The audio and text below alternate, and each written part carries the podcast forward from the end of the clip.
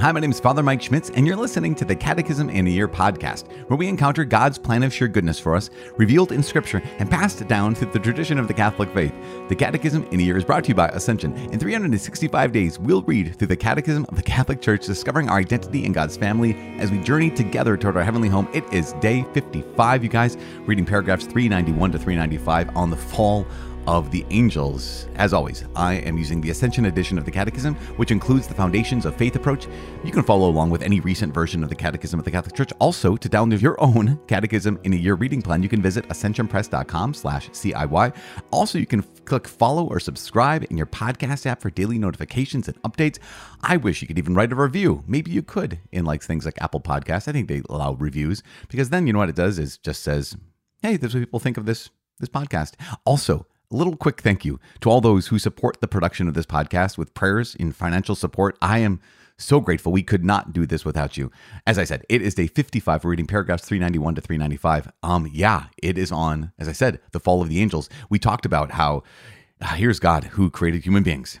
Right, he created us in for for good, for friendship. He created us male and female. He created us body and soul. And then Yesterday, we talked about the fall, the beginning of the fall, noting that God is infinitely good. All his works are good, and yet, and yet, we have rejected him. And that's the heart of sin, right? The heart of sin, we said yesterday, is we have to recognize the profound relation of man to God, that, that we're made for relationship with God. We're made for him, and he has made us so we can share in his glory. He's made us so we can share in his love, but he also made us free. And because of that, we have the capacity to reject him. And so that's the the, the price of, of that sin is original sin is death. We're going to talk about in the next couple days, like actual consequences. Actually, tomorrow we'll talk about original sin even more fully, and then talking about the consequences of that original sin for all of us. But today, even before original sin, there was the fall of the angels. And so we're going to talk about how God made the angels good. So in God's creating the world and God's creating the spiritual reality of everything, he created angels these beings we already talked about before, right? Uh, angel refers to their their task, right? Their mission, not their nature. Their nature is spirit, and their mission is messenger.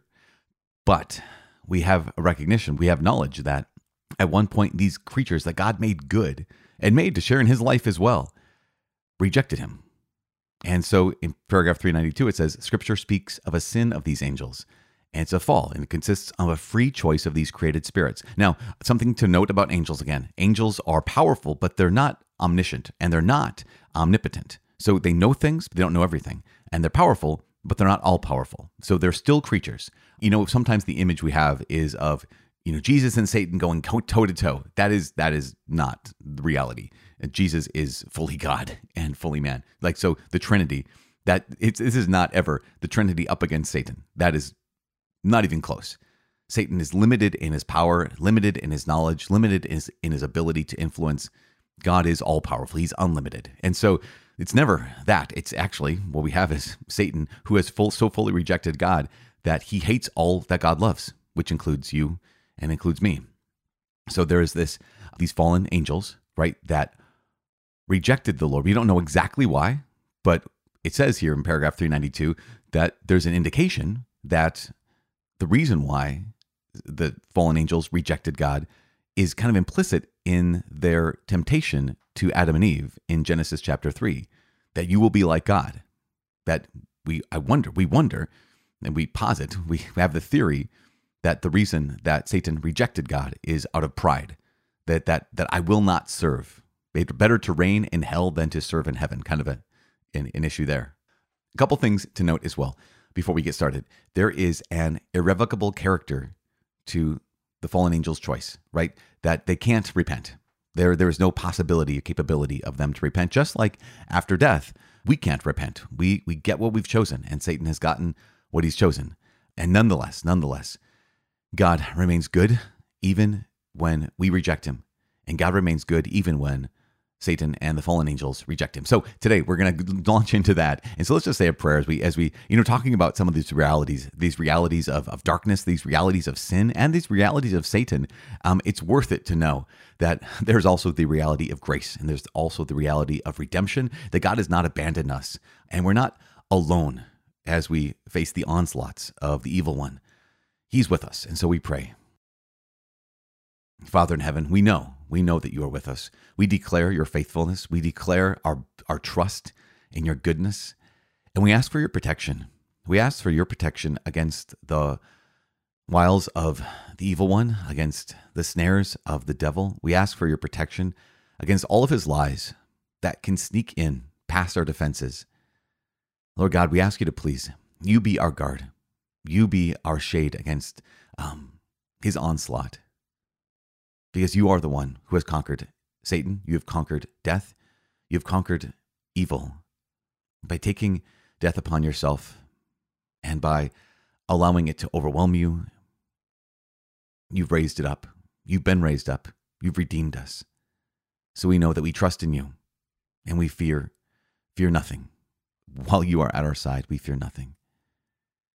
We declare this and ask you to be with us in the name of Jesus Christ our Lord. Amen. In the name of the Father and of the Son and of the Holy Spirit. Amen. As I said, it's day 55 for reading paragraphs 391 to 395, the fall of the angels. The fall of the angels Behind the disobedient choice of our first parents lurks a seductive voice opposed to God, which makes them fall into death out of envy. Scripture and the church's tradition see in this being a fallen angel called Satan or the devil. The church teaches that Satan was at first a good angel made by God. The Fourth Lateran Council stated, The devil and the other demons were indeed created naturally good by God, but they became evil by their own doing. Scripture speaks of a sin of these angels.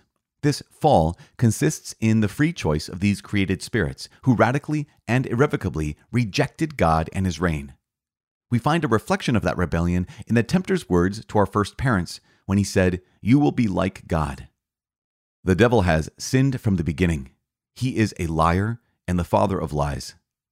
It is the irrevocable character of their choice and not a defect in the infinite divine mercy that makes the angels' sin unforgivable. St. John Damascene wrote, There is no repentance for the angels after their fall, just as there is no repentance for men after death. Scripture witnesses to the disastrous influence of the one Jesus calls a murderer from the beginning, who would even try to divert Jesus from the mission received from his Father. First John wrote, the reason the Son of God appeared was to destroy the works of the devil. In its consequences, the gravest of these works was the mendacious seduction that led man to disobey God. The power of Satan is, nonetheless, not infinite. He is only a creature, powerful from the fact that he is pure spirit, but still a creature. He cannot prevent the building up of God's reign. Although Satan may act in the world out of hatred for God and his kingdom in Christ Jesus, and although his action may cause grave injuries, of a spiritual nature and, indirectly, even of a physical nature. To each man and to society, the action is permitted by divine providence, which with strength and gentleness guides human and cosmic history. It is a great mystery that providence should permit diabolical activity, but we know that in everything God works for good with those who love him.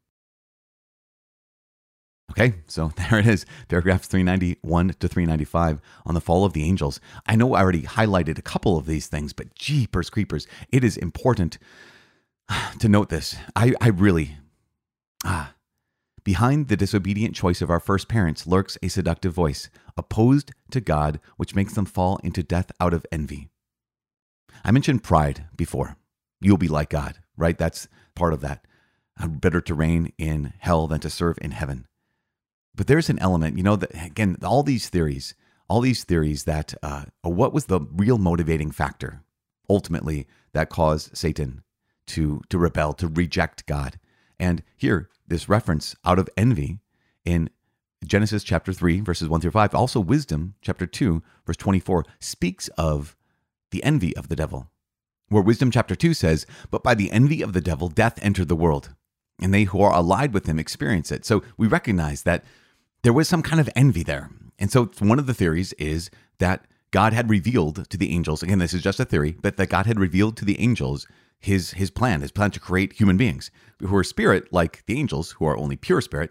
Um, but not only that, but spirit and flesh, right? So a spiritual being who's also material being.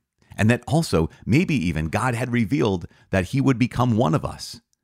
And and there's this that sense of in becoming one of us, God would raise up human beings even higher than the angels in the divine realm. And there's that sense of, again, it's just a theory, but that sense that because of this, uh, Satan rebelled out of envy. And so there's this recognition. The, the point, though, of course, is that that first line behind the disobedient choice of our first parents, that's, you know, we talked about yesterday, we'll talk about tomorrow and the next day, lurks a seductive voice opposed to God. And that church teaches that Satan was at first a good angel made by God. Again, again, God doesn't create anything that's bad, but he did create the angels to be free, just like he created you and I to be free, all human beings to be free. And it was through that freedom that we either could have chosen to love God or choose to reject God. And here is Satan who chose to reject God. Now, obviously, there is a whole host upon host of angels who have chosen to love God and to serve God. But this fall in paragraph 392 of the angels, of the fallen angels, consists in their free choice who radically and irrevocably rejected God and his reign. And this is really important because we know that, that you know, paragraph uh, 1022 will go on to later on in the catechism. Paragraph 1022 will talk about when it talks about the reality of judgment, the reality of hell. It says this it says, each man receives his eternal retribution in his immortal soul at the very moment of his death. So basically, you get what you've chosen at the moment of death in a particular judgment that refers his life to Christ, either entrance into the blessedness of heaven through a purification or immediate and everlasting damnation. There's this recognition that at the moment of death, our choice is irrevocable. We get what we've chosen. And Satan, you know, sometimes people ask, can we could we pray for the devil? Should we pray for the devil? The answer is I get that that impulse, but no. There's no use in praying for the devil. He has made an irrevocable choice. It is unchanging. And this is really important. The Catechism highlights in paragraph 393 it's the irrevocable character of their choice and not a defect in infinite divine mercy that makes the angels' sin unforgivable. This is, again, it's not that God doesn't have the mercy to do this, it's that they don't want to do this. And that's so vitally important for us to understand because once, again, we can get to that place where we just, we want to, out of compassion, we're willing to, you know, excuse many, many things and yet here is God who is saying, yes, if, I mean, let's take this honestly and just look at this. We talked about there is no depth to which Jesus will not go and has not gone to redeem us. He has not only allowed suffering and death to overwhelm him, he's descended to the abode of the dead there's no depth to which Jesus won't, will not go to win us back, but he won't force us to come back, right? That's one thing he will not do. He has not done, and he won't do. He won't force us to come back, just like he will not force the angels to come back. So it's not a deficit in his mercy that he won't force us back into his presence. It's it is his mercy, it is his love, it is his justice that refuses to force us, just as it is his love and his mercy and his justice that refuses to force the angels back into his presence. This is so important for us to understand because God has done everything he possibly can do and will do. He will continue because God continues to call us, God continues to pour out his grace upon us. And yet he will not take away our freedom, and he will not take away the freedom of the enemy, the freedom of the evil one. Now, paragraph 395, it specifies and highlights something that's very important for us because we can often be, and rightly so in some ways, afraid of the devil. There is an element to which there is a healthy, res- well, I don't want to say healthy respect. What's the right word? Well, you know, you wouldn't go down a dark alley if there was a mugger down there, someone who's very intimidating, who is bent on your destruction. You would be afraid of them, and that would be that would that would be fear that would keep you out of trouble. In a similar way, St. Peter writes that your opponent, the devil, is prowling around like a roaring lion looking for someone to devour. Resist him solid in your faith. He doesn't say fear him necessarily, but at the same time, again, don't go looking for a fight. don't go looking for a fight with Satan. So we have this kind of healthy fear. At the same time, 395 paragraph says this The power of Satan is nonetheless not infinite. He's only a creature. He's powerful, of course, from the fact that he's pure spirit, but he's still a creature. He cannot prevent the building up of God's reign. And, and yes, he, he can act in the world out of hatred for God and his kingdom. And yes, his actions can cause grave injuries, uh, spiritual injuries. They can hurt us spiritually. And the fallen angels can hurt us physically, indirectly but that action is permitted by divine providence, with which, I love this, which with strength and gentleness guides human and cosmic history. God's private providence, with strength and gentleness guides human and cosmic history. And it goes on to say in this last piece here, it is a great mystery that providence should permit diabolical activity. That isn't that like you think, well, why wouldn't God just stop the devil? Like, you know, why does the devil have to even exist anymore? Why couldn't God just say, I, I don't want you to exist? You rejected me, you rebelled against me, so you're just simply going to cease to exist. Why doesn't God do that? And the church says here, the catechism says here, it's a great mystery. Why providence should permit diabolical activity? Why providence, why God should allow the devil to still influence us, to still injure us at times? We don't know. I, and I have no idea. But I wonder if, I wonder if it's something along these lines. God knows, as it says in scripture here, this quote, the, the paragraph 395 quotes Romans chapter 8, verse 28. We know that in everything God works for good with those who love him. In everything.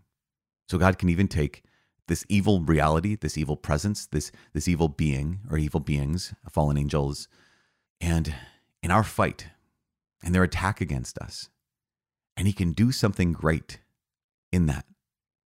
That maybe he can strengthen us in a way that um, God alone knows. Maybe he can purify us in a way that God alone knows. Maybe the existence and, and activity of diabolical activity um, purifies us, and keeps us humble in a way that God alone knows. I, I don't know. But we do know that it's a mystery, and we do know that it exists, and we do know that it in no way limits God's providence or limits God's love. And so we walk through this world that is dangerous. And that's the thing. We walk through this world that is dangerous with these beings, human, other human beings that at times want to hurt us or want to use us, and these spiritual beings that want to hurt us and want to manipulate us, want to get us to reject the good. They want to get us to reject the one who loves us. And so that's why we resist. Why we, we resist because the devil is a liar and a murderer from the beginning. And so we have to resist that. We have to resist that lie. We have to fight against his murderous heart and lean into uh, the sacred heart of Jesus, into the loving heart of God. And today, as we're learning about the fall of the angels, we just have to be on guard because it's one thing to know about the fall of other creatures, other, other beings. It's another thing to ourselves fall into sin out of rebellion, out of rejection, out of envy, or out of pride. And so that's what we're going to hear about tomorrow. Freedom put to the test in the original sin, man's first sin. But today, today for all of us to be able to say, okay, God, in your providence, guide me. Continue with strength and gentleness.